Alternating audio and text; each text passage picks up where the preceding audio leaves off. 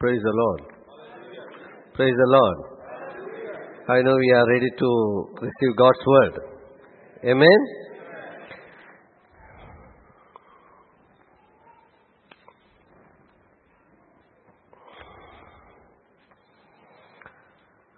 It's my privilege once again to stand before you to share God's word a second time in this month. And if it is God's will, we have to thank God for that. And God has something for every one of us in this afternoon. Last time, that is in the first week of uh, this month, I have shared about the worthy walk of our calling. And we are all reminded that we are all called by God, we are chosen by God, and we are by our name He has called us for the worthy walk. And what is the worthy walk? That is our call is yes, actually the what is the call and what is the by the character and also the cause of our calling. And all I did con- concluded that message with the second Timothy chapter 1, 8 and 9. And God has saved us and called us with our holy calling, not, not according to our works, but according to His own purpose and grace, which was given to us in Christ Jesus before time began. So there I stop. Again, when I continue the study of Ephesians, and uh, before that I gave, so most of the thing, the oneness, uniqueness in the book is, every part by part is start with therefore, therefore. That's why last week, last time when I started with the chapter 3, and I said about, sorry, 4, first verse, I said from first to three chapter, what are the position God has given us as a child of God? And what are the privileges? And everything, that's why, why we have to go through it? It is because this chapter starts with, I therefore, as a prisoner, and is beseech you. Like that he starts. Now when I look into the last portion of this chapter, that is from 25 to 32, again it starts with therefore, putting away it starts with. Then again when I look behind, before, what is there? Again the previous one is, this I say, therefore, verse 17, therefore I testify in the Lord that you should no longer walk as the rest of the Gentiles. There I cut. Again it is telling about, uh, Paul is emphasizing about walk. And what is that? You should no longer walk as the rest of the Gentiles walk in the futility of their mind. What does it mean? So when you look at the scripture, as it is uh, maybe in the screen, the first verse, um, that is the first verse in 17, 18 and 19, what it says, This I say therefore, and testify in the Lord that you should no longer walk as the rest of the Gentiles walk in the futility, of their mind. Continually, having their understanding darkened, being alienated from the life of God because of the ignorance that is in them, because of the blindness of their heart, who being past feeling have been themselves, given themselves over to lewdness to work all uncleanness with greediness. So you may be wondering why it is to whom it was said and why it was said and uh, what does it mean to us. So just open your Bibles and see. Don't look at the screen. See from your own Bible. You should no longer walk as the rest of the Gentiles walk. What does it mean? We were before knowing Christ. We were, we too were Gentiles. We too were aliens.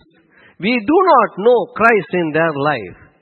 But now Paul considered after we all accept Christ as the Lord and Savior, he is mentioning us, reminding us, do not so, you should no longer walk as the rest of the Gentiles, not we. Now we are in Christ.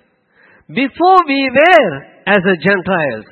Again there are many more Gentiles in the world. Those who, Gentiles in the sense you know. Those who do not know or do not, are worshipping other gods. Or in simple in our terms and our understanding we can say that unbelievers.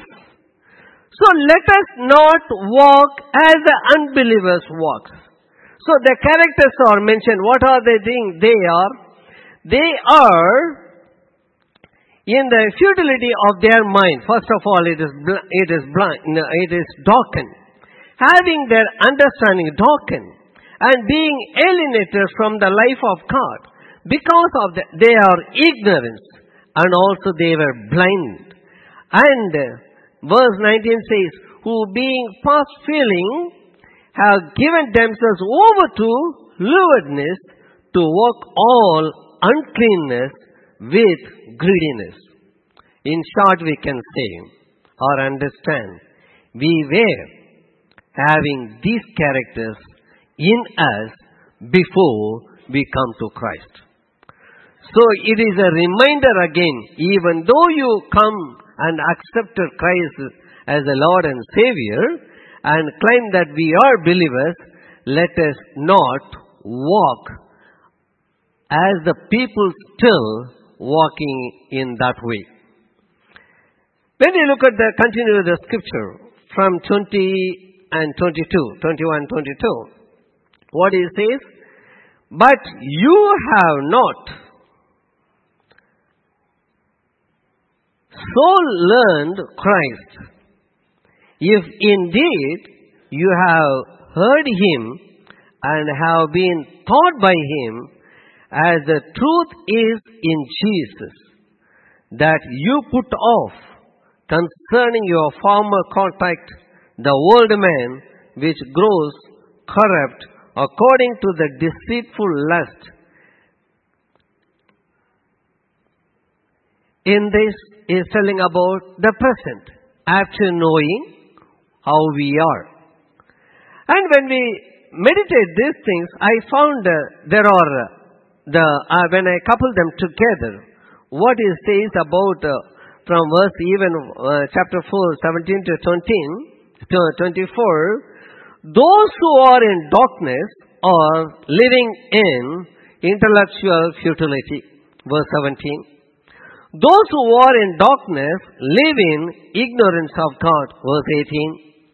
Those who are in darkness live in moral and spiritual numbness. Verse 19a. And those who are in darkness live in selfish indulgence. Verse 19b. So, verse 19 also describes the unbelievers as those who have given themselves over lewdness, uncleanness, and greediness. But we are encouraged to walk or live in the light. So, before knowing, it is we are in darkness. After knowing Christ, we are in the light because Christ is the light. As we are in the, as Christ is the light, and we are in He, He is in us, we are in the light.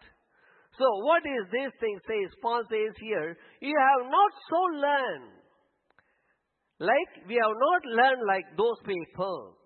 Or under them the humanity lives in darkness, but you have been taught, you are learned, you have taught, and because you have heard, and that's why what has happened, the following verse says, you are renewed. Verse 23. You and be renewed in the spirit of your mind. we do not have the same mind as we had before. Since we came to the Lord, our mind is renewed. And you put on the new man, which was created according to God in true righteousness and holiness. So we are all called for righteousness. We are all called to be holy, the holiness, because our God is the holy God. Our God is the holy God. Our God is the righteous God. We are all called for righteousness. We are righteous because of Christ Himself, not with our own. Do you believe that? Say amen to that. We are all called, the purpose, we should be holy because God wants us, as to be like Him. As He has created in the beginning, man on His own image. That is the first love. We believe it and we accept it. That is, that we should think always and we should be very grateful to God. We are created by Him, by His own image. That is the first law. He has not created us like any other thing. He has created the whole universe.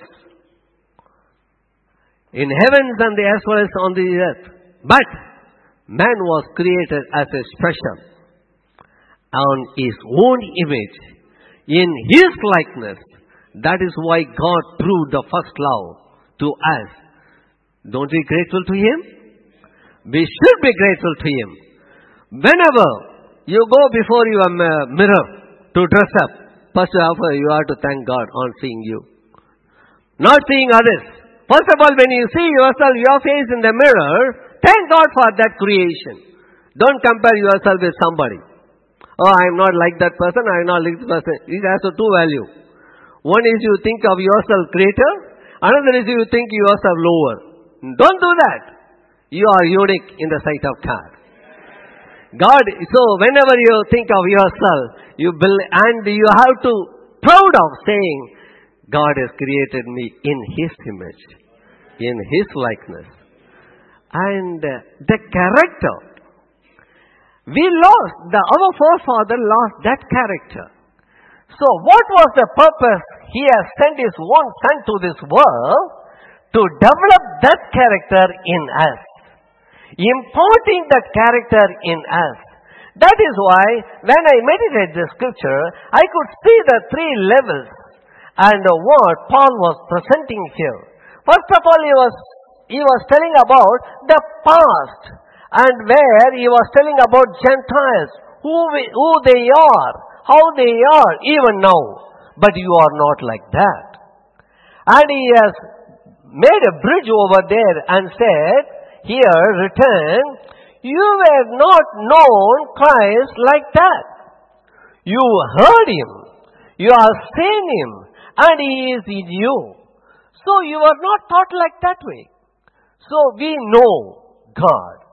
So whenever I, I, I meditate on John 3.16, I used to believe that, yes, God so loved the world, He gave His one and only begotten Son to this world, and whoever believes in Him, and He will have eternal life. Yes, everything is true. God loved the world, true. He sent His Son to this world, true. And uh, whoever believes in Him, he will have eternal life. Very true. And who do not have, uh, believe in Him, will have eternal punishment. But how do we know that God? How do we know all these things? How do we know God? How do we know His Christ, uh, His Son Jesus Christ? How do we know the salvation? How do we receive the salvation? And how do we know that we are going to hell before if we do not accept it? Everything is in the Word. Through the Word, we will know. Because if there is nothing hidden or any manipulation, everything is given in everyone's hand. That's why we should be proud of. God has given His word to us to know Him first, who He is. Secondly, God has given His word for us to know the world and also to know ourselves. As always I used to quote, he speaks about all three tenses of us. Who we were before, who we are today, and who will, how we will be in the future. About our three tenses the Bible says. That's why Paul in this scripture is mentioning about who we were, like a Gentiles. And what is the bridge? He says, we know the Lord, we know Jesus Christ, we have Christ, He is in us. And we are called for, you tell, righteousness and holiness. Look at your Bible. It's in your Bible in the last sentence itself in 24. We are called to, according to God, we are called in true righteousness and holiness. After uh, mentioning about our position in Him and also the purpose He has mentioned, He is telling something for us, not to Gentiles, for us who were called the rest of the thing. That's why I titled this message instead of here the Bible it says, do not grieve the Spirit. But I titled this message, How Not to Grieve the Holy Spirit. So there are four things I have chosen or to share here. And it is very simple. It is not a very theological message. It is a very simple, self-explanatory. Everyone can understand. And the lesson under is it is a reminder to check our life here when you go through the rest of the scripture from 25 to 32 here it says four things only i have chosen. It is there as a uh, as i compile in such a way. And uh, this says don'ts and do's. That that's why i said that how not we sorry how not to grieve the Holy Spirit. Or simply, simple term if it says, the Bible says, do not grieve the Holy Spirit. How we should not uh, grieve or quench the Holy Spirit. See, the two scriptures I mentioned here is in the first slide. And uh, one is Thessalonian, First Thessalonian. As I exalted in the beginning, chapter 5, what it says, chapter 5, verse 19, do not quench the spirit. Do not quench the spirit. The portion which we have chosen today for our meditation was from 25 to 32. The key verse highlighted one, touch me to prepare this word, this message is verse 30.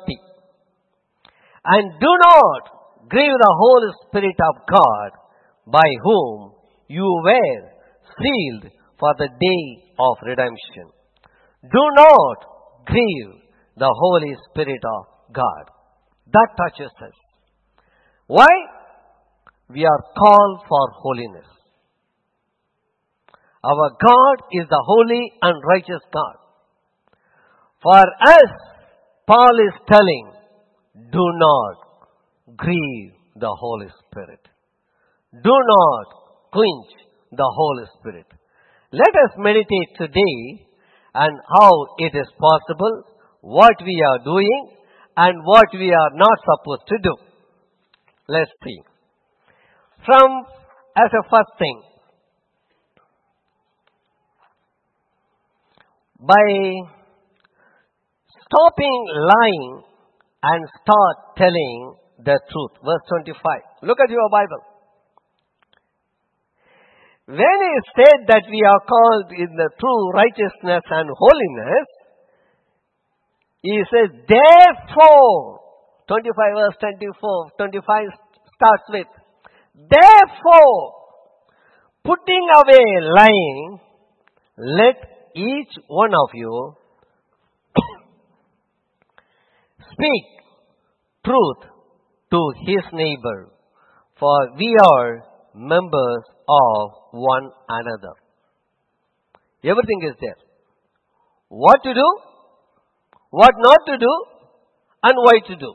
Three things are there in one verse. What is that? We should put away lying, we should not lie. And we should speak truth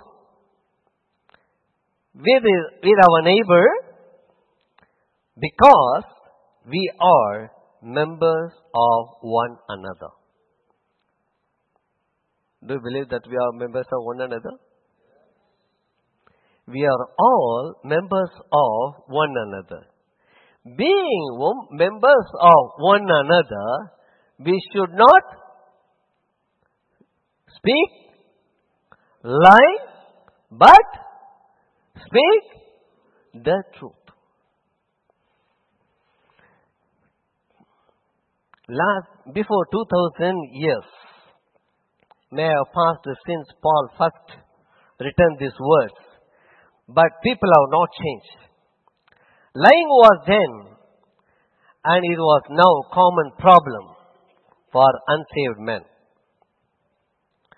What's worse is many people who claim to be Christians lie habitually. Instead of being transformed and living the life or like a people of God and called to be, they live like a lost. Lying is embedded in the fabric of our culture. It is illegal for us to lie to our governments. Lying means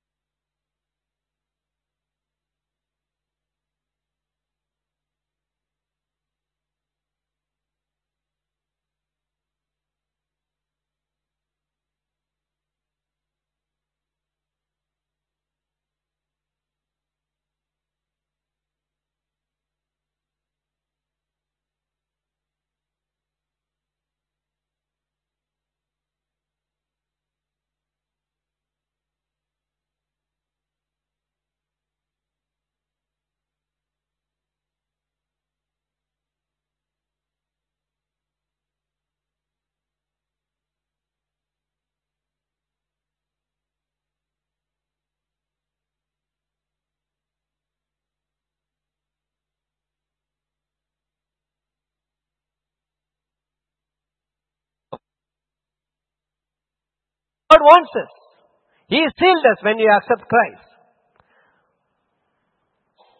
But in our fleshy nature, temptation, we are trying to open it in the corner as you open the letter envelopes. We have a habit, is it? If somebody's letters are with us, how do we see? Uh, As I was young, I used to think, is it possible to read out this side, this light, and this side, where, from without opening? Uh, I'm very, very frank. So I, I believe that you, all of you, or many of you should have that experience. Am I right? Am I right or not? Right. Thank you for accepting. And maybe in the corner, if it is sometimes, even the confidential letter, we are more curious to see. But in the same way, when we accept, when the God sealed us as we are, belongs to God's kingdom, and uh, we are trying to commit sin, tell lies. We are trying to, or the flesh, we in the sense, the old nature of human being, not the new nature. So the new nature, once again I have to bring this up. So everyone, even though we accept Christ as, as a Lord and Savior, and we are called as the children of God, and we are sealed for the Holy Spirit of God, and for holiness and righteousness, as long as we live on this earth in our fleshy nature, always there will be a conflict between the spirit and the flesh. That conflict is always there for everything.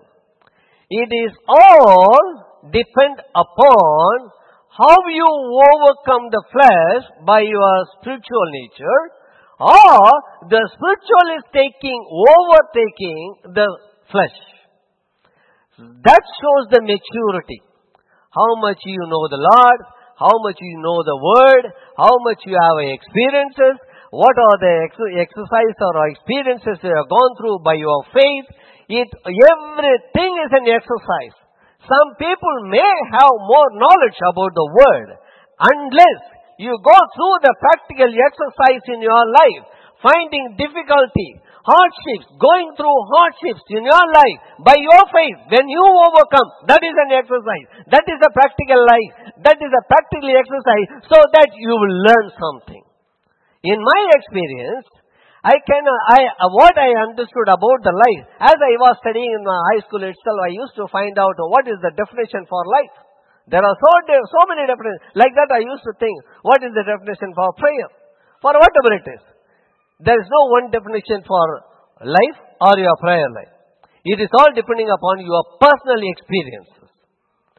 How you are living on this earth, it, with your experience, you can give your own definition. Don't depend on somebody's definition. Prayer life is also like that.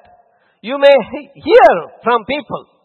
Prayer is a conversation, prayer is a communication with uh, God and us, and uh, it is a one way or two way. Still, we hear two ways, but still we practice one way. Most of us. There are people, even the believers are there.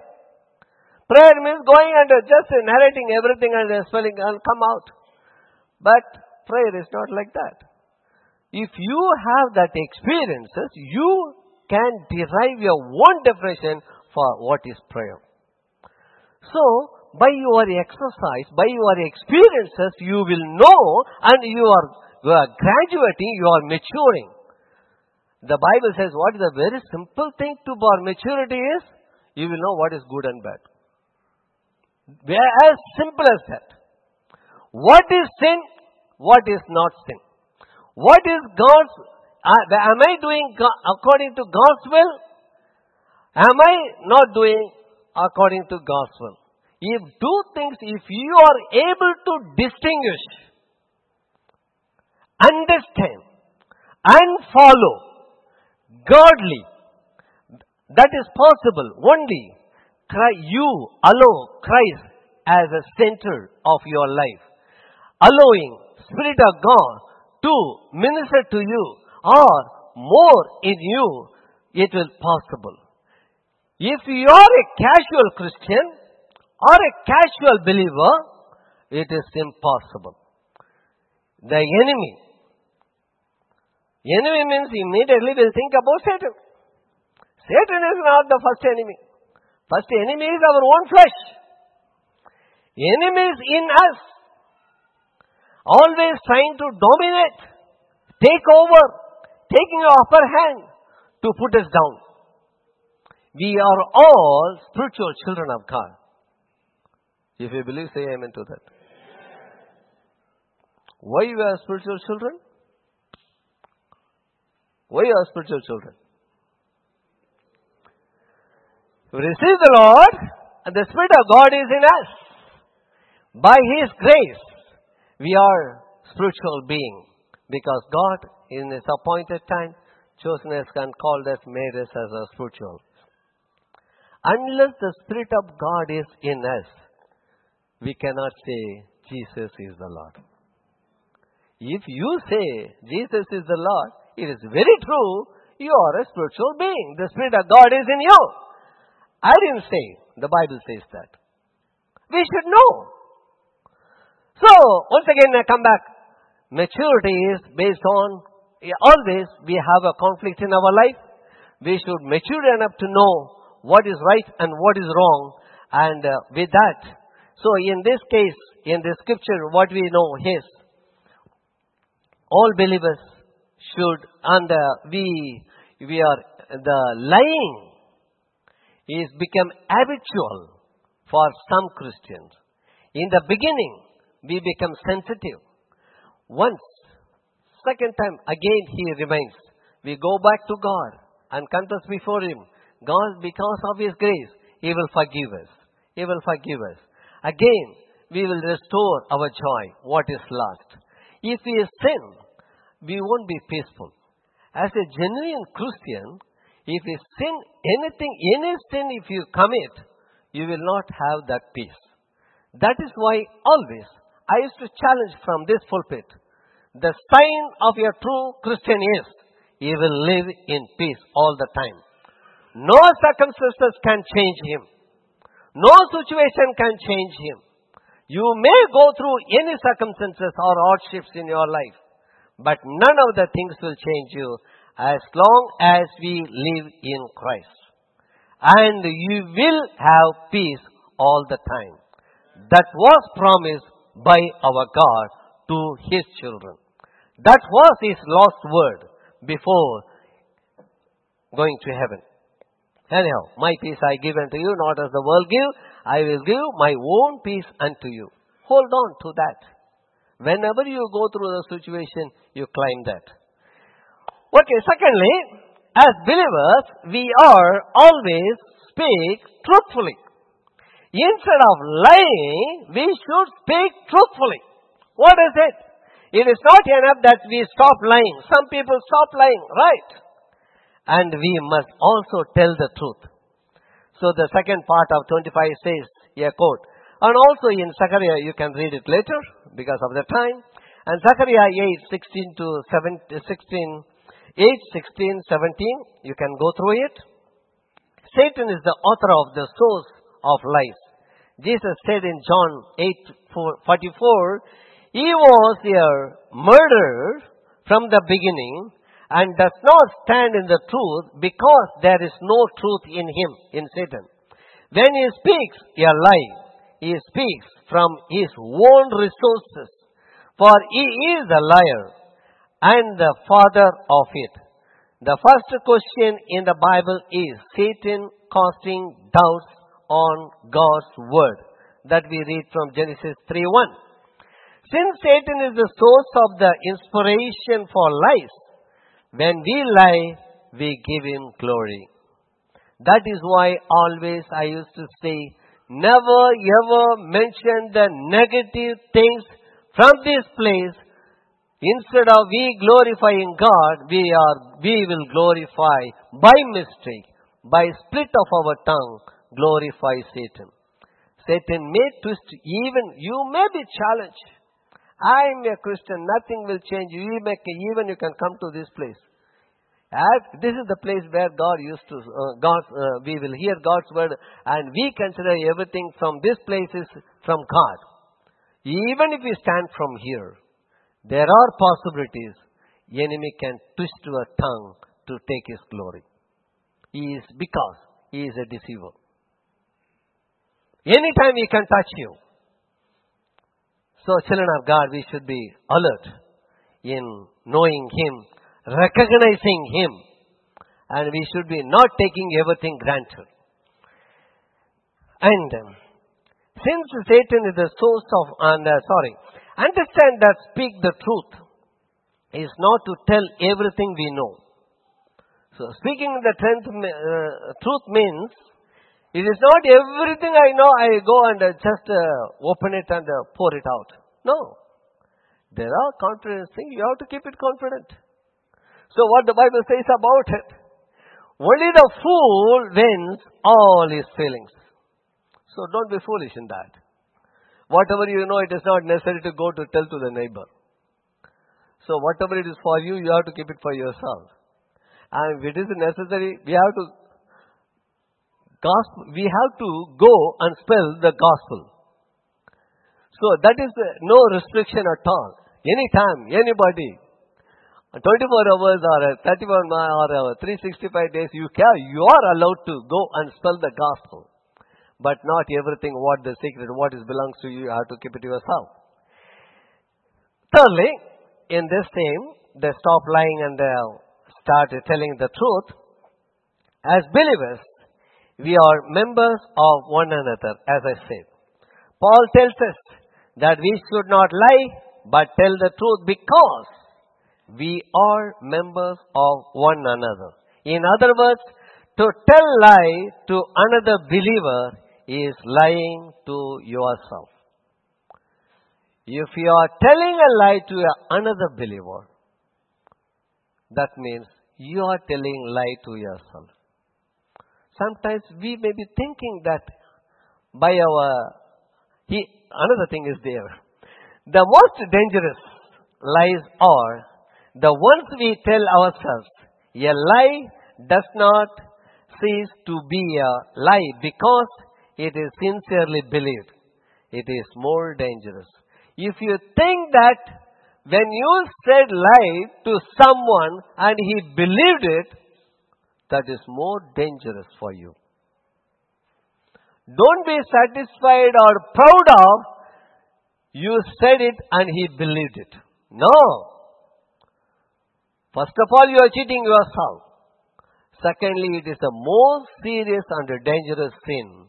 God count on that.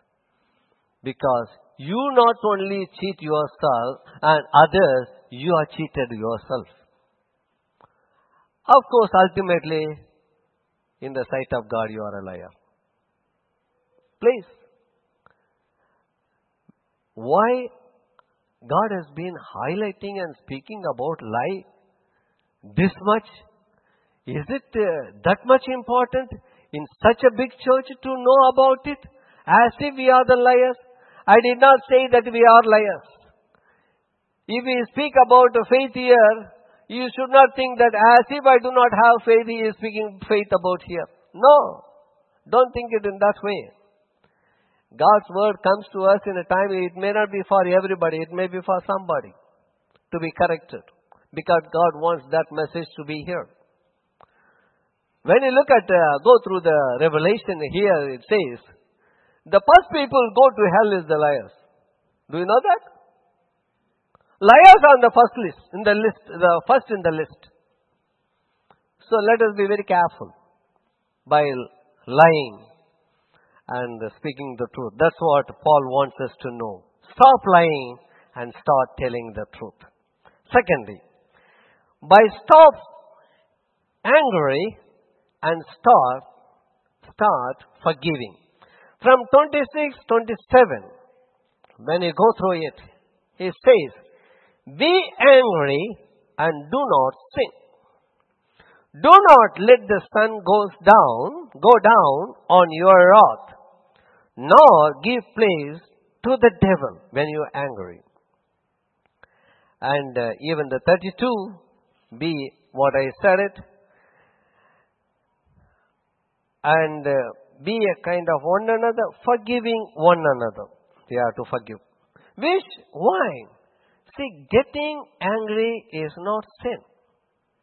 But getting angry do not sin. So we know that we read it in the, in the same scripture. Let us go through it. Paul is quoting here in Psalm 4, 4 says, We ought to be angry and do not sin. Being angry is not necessarily wrong. We can be angry without sin. The word for anger here does not refer to unchecked wrath, but a deep seated, determined, and a settled conviction. As a believers, we ought to have a righteous indignations and anger against evil, injustice, immorality, and godliness. On this basis, if your anger acceptable, holy anger, even Christ, when we studied in our discipleship training and the advanced classes, emotions of Christ, Positive emotion, negative emotion. What are the negative emotion? One of the emotions are anger.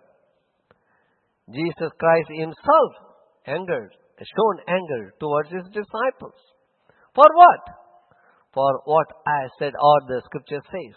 For holiness purpose, righteous purpose, corrections, making them to understand, disciplining, it is possible. Immediately, you have to settle down. But you should not keep it in you because that become the bitterness. Root, the Bible says, keeping that in our hearts is what is highlighted, the root of bitterness. Usually the roots are under the earth. No one can see. But when we have that anger, that, dev- that will develop. If we keep it in you, that will develop and go deeper and do- deeper and stay with you as a root. One time or the other, it will shoot up. That is absolutely against God's will. It is absolutely against the holiness of our God. And which you are called for. On the other hand, Christians are not to be misplaced anger. This is described in verse 21. Bitter, as I said, bitterness, wrath, glamour, and evil speaking, all malice. Our anger is not to be selfish, but self-centered. Secondly, as a believers, we should always resolve anger feelings. Paul gives a great advice here. As we do become angry, we must careful not to let the sun goes down on your wrath. In other words, don't let it go unresolved, as I said, and you can refer that from Psalm 37 verse 8 also. Cease from anger and forsake wrath. Do not fret, it only causes harm. So there are a lot of things to be in this, we should note it. So always you will look at the verse 32 tells us as a conclusion, we can say that why we should not anger, how we should anger and how it has to be settled down. Just forgiving. Forgiving one another. Even as God in Christ forgive you. In whatever way we may have been offended, malignant or wounded in comparison to what Jesus suffered for us. Not only does He give us the grace of forgiveness, but He also gives the grace to forgive. So, as we are forgiven, we should forgive. That is the another basic character of a Christian. When God saved us for the purpose, we should be useful to save others. Unless we have a spirit of forgiveness, first of all, you should understand when you accept Christ in your life, what do you believe it? You believe it. How you are saved? It is very simple. By faith. What is that faith? I am a sinner. I am a consequence of sin. For my consequence of sin there is the eternal death. But God has forgiven my sin. Why? I have confessed it and I believe it. As simple as that. So in that case, it is all in your faith. And when you receive forgiveness, you always prepare yourself to forgive others as well. So, when you get anger, the solution for it, forgive others at the same time and make a full stop for it. Thirdly, verse 28.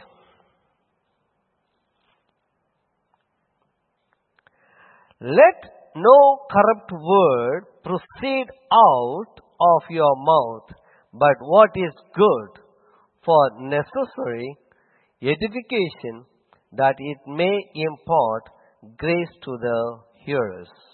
That is 29. Oh, sorry. 28. let him who stole steal no longer, but rather let him labor, working with his hands, what is good, that he may have something to give him who has need. It is something interesting. Stop stealing and start working. Believers are not to be thieves. Paul says, Let him who stole steal no longer, but rather let him labor, working with his hands in the first, uh, let him his hands. So in the first century there were many slaves. Their masters often poorly treated them. The slaves often stole from their masters in revenge. How many people are like that even today? Because when we are mistreated or ill treated by the sponsor or by the masters and as a revenge, people used to think, try to steal something from that person as a lesson. Compromising what and how the person was treated. That is wrong. So, how will you be witness of our Savior if we are talking or what does not belongs to you? So, whatever, very simple, whether you steal or you are not stealing. So, simply if we say, I'm not a thief. Thief means we may imagine so many things what is happening in the big level. The very simple definition or understanding is that's what I learned and I heard, and what we practice is supposed to be whatever is not, you, whatever we have, which is not belongs to us, that is stolen by us. Whatever we have, which is not belongs to us, is stolen. So that's what here he says. We should not steal, but start working. Why? Here Apostle writes even in uh, Titus 2, 9 to 10 if you read it, exhort bond servants to be obedient to their own masters, to be well pleasing in all things, not answering back, not filtering, but showing all good fertility, that they may ordain or the doctrine of God, our Savior, in all things. What does it mean? And uh, we can say, even in uh, John 10:10, Jesus said, "The thief does not come to except to, to steal and to kill and to destroy. I have come that you may have life, and that they may have in more abundantly." When we lie, have misplaced anger, or steal, we are following the Satan's or uh, followers of Satan, not of the Holy Spirit. So the Bible says we should work. What does it mean to work? So the second thing is believers are to work for reason. What are the reasons? Thirdly, I am going just moving fast. Paul says that the person who stole should not steal no longer, but rather let him labor, working with his hands what is good. Even in the beginning, when God created uh, so He has allowed him to work hard. Even in the Proverbs, what we are, uh, sorry, in Psalm 128, as we are knowing, but we should eat of our own labor. So in that case, without work, it is not possible to eat. So when we work, we should help others. We should feed others by stealing. But the world concept is different. The people, those who are of worldly, they steal from the rich people, giving to the poor. That is wrong.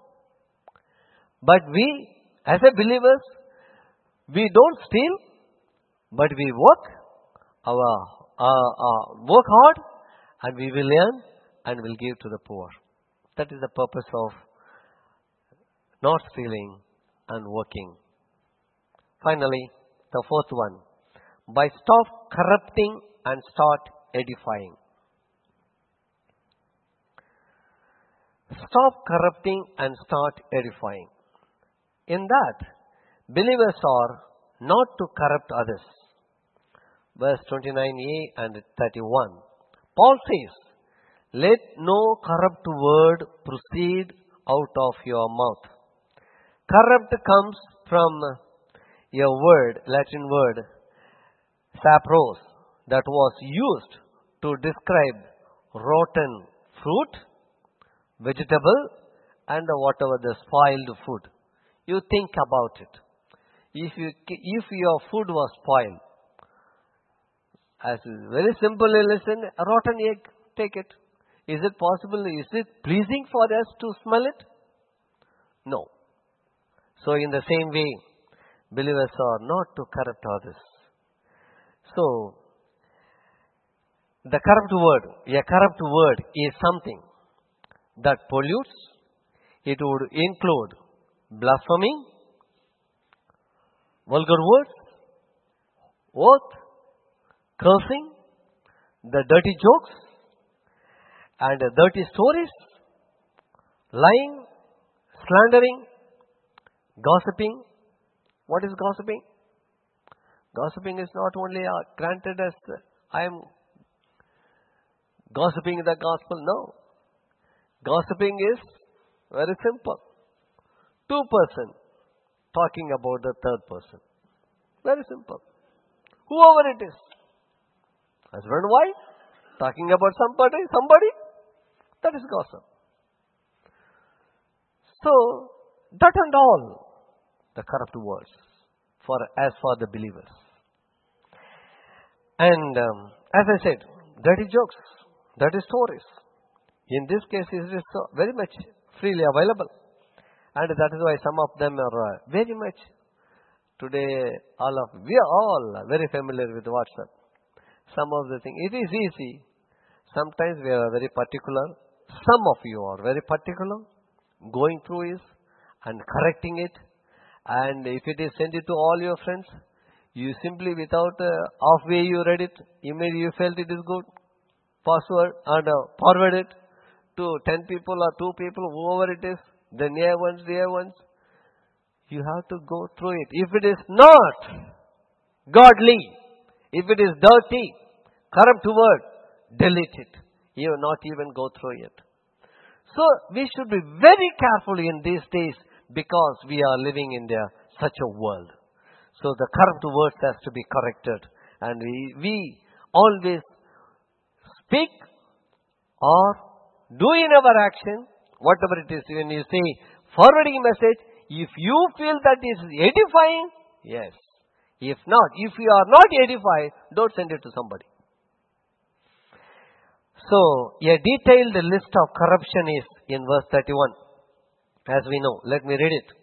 Let all bitterness, wrath, anger, glamour, and evil speaking be put away from you with all malice. What else do you need it? The whole compiled package is there. What is the corrupt word? So, secondly, believers ought to be edify others, as I said. Back to verse 29, we are told that which comes from the mouth of the good for edification. It is important, and for us, all our words should be seasoned with grace. When we speak, we should our words should be seasoned with grace. Only that will edify others, and that will prevent you for from sinning. So I love that phrase. Import grace to the ear, being kind of one another, being tender-hearted, and forgiving one another. As a conclusion, actually there was an illustration. Since there is no time, I will stop that one. And uh, I highlight some questions like the Holy Spirit is listening Do you believe that? The Holy Spirit of God is listening. If you believe, say amen to that. From where is listening? Within you. Amen? How does he feel about what is going on your life right now? Is he happy or grieved?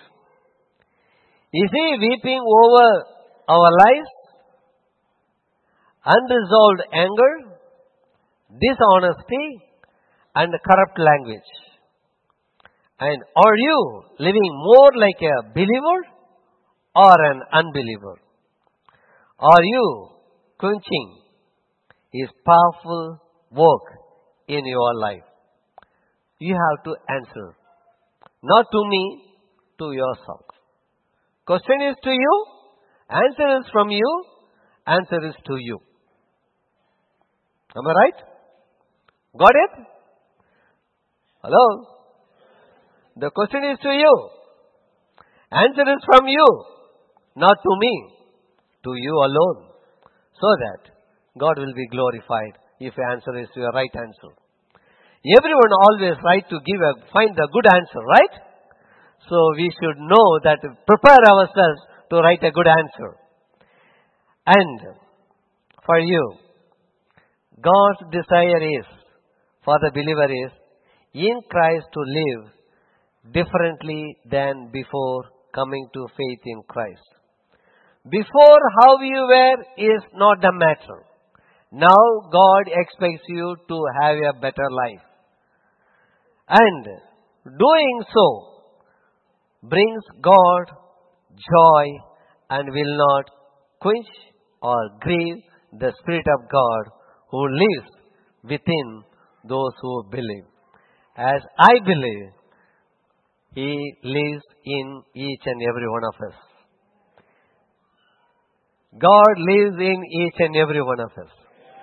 God has spoken to us today how not to quench or grieve the Holy Spirit of God. Where is God? He is in us. Let us prepare ourselves, not neglecting any small things, and maintain or keep the righteousness, the holiness for which we are all called. Amen? Let us bow down and close our eyes. Look unto the Lord.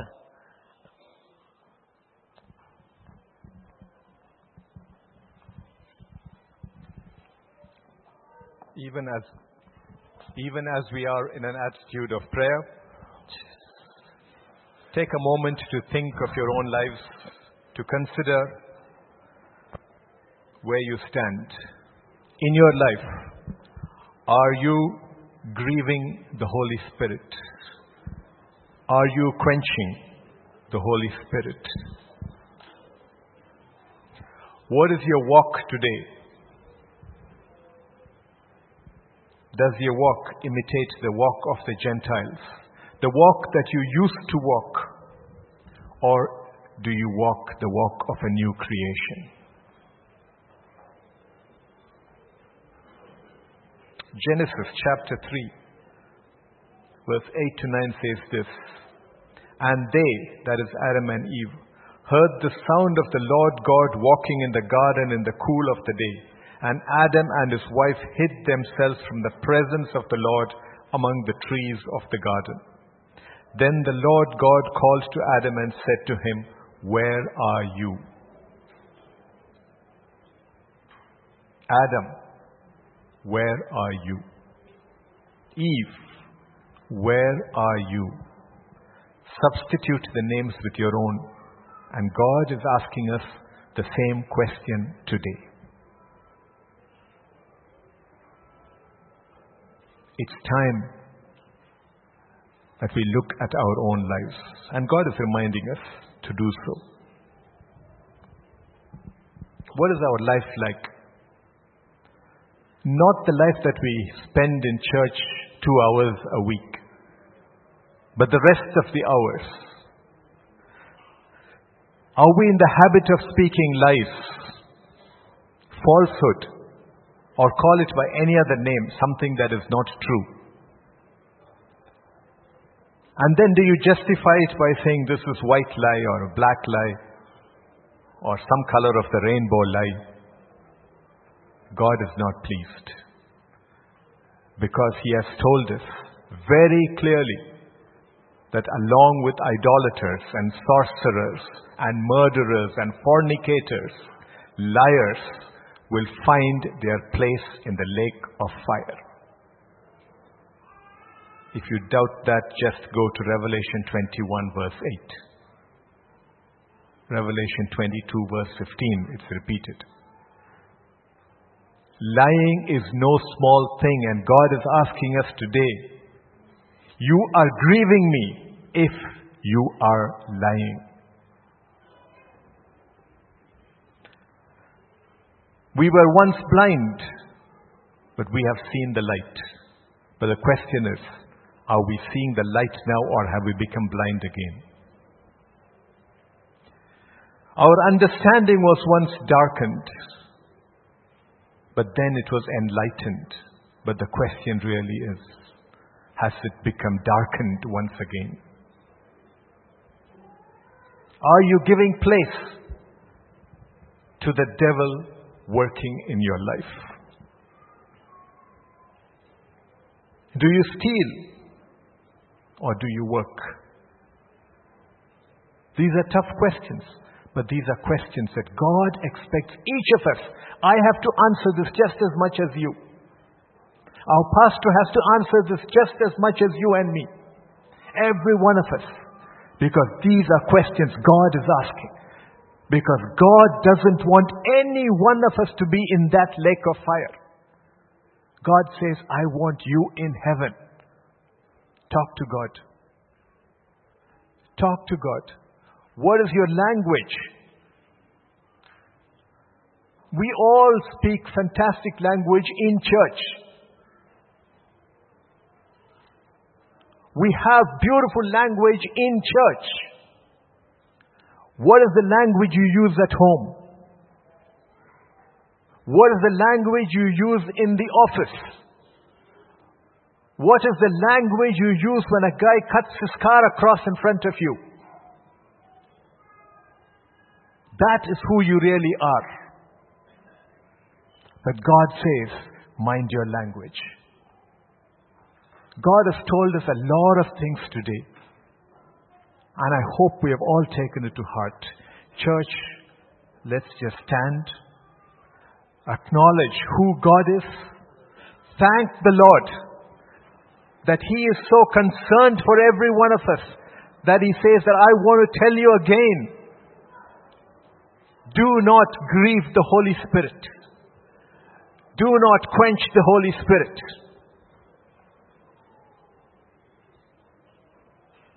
Talk to God. It's your life, it's my life. Father God, we just want to say thank you once again, Lord. Once again, you have given us direction and instruction. You have given us words of correction, Lord Father. You have opened our eyes to see things of how we walk our walk. Do we read? Do we listen to your word and then go and do what we want to do? What is our lifestyle like? Father, you have asked us to reflect on all of that. And yes, we do. Father, we need your grace. We need your mercy, Lord. And we need you to stretch out your hand, Lord, and to lift us up again, Lord Father to pick us up from this miry clay that we rush into every day. Help us to stand on solid rock. Help us to correct ourselves, Lord Father. Help us, Lord, not to be enamored by what the devil has to offer, Lord Father. But help us, Lord, to look to you, Lord, the author and the finisher of our faith. Father God, we do not want to miss heaven, Lord. But we want to be there with you, Lord Father. Father, we thank you, Lord, that you have spoken to us today. And we pray, Lord, that we truly will make corrections where corrections are needed, Lord. Father, we thank you for the word that you gave to our pastor that he brought across to us. So loud and so clear. And Father God, we ask, Lord, that your further wisdom and anointing be upon him, Lord, that he will bring to us your heart, Lord. That even as he reveals to us what you have revealed to him, Lord, it will be cleansing unto us, Lord Father. Father, we thank you for this time. We ask that you be with our pastor and his wife, Lord. Bless them. Everything that they do, Lord, we ask that you will be in it, Lord Father. We give glory to you. Thank you, Father, for every one of us who is here, Lord. And we pray, Lord, that even as we step out, we will remember what you have told us today, Lord. We give all praise, honor, and glory to you. For in Jesus' name we pray. Amen. Before we share the grace, uh, just two things to tell you. Uh, we will be exiting at both the doors, mainly this side. As many of us who can go out on this side, let's use this side. There is a big pit which is dug up there. We don't want to step into that pit. Okay, and so be careful if you do go that side, make sure children don't run around. There is construction work going on. That door cannot be used. So we have to use only this door. So it's going to be a little tight. Adjust as much as possible. Let's move out this door. Okay? That's number one. Number two, those of you who have taken the discipleship training form and need to fill it up, please do fill it up and return it today, either to Brother Francis or to myself. Okay, please do not keep it pending. Shall we share the grace? May the grace of our Lord Jesus Christ, the love of God, and the fellowship of the Holy Spirit be with us now and forevermore. Amen. Surely goodness and mercy shall follow us all the days of our lives, and we shall dwell in the house of the Lord forever and ever. Amen. God bless you. Let's move out.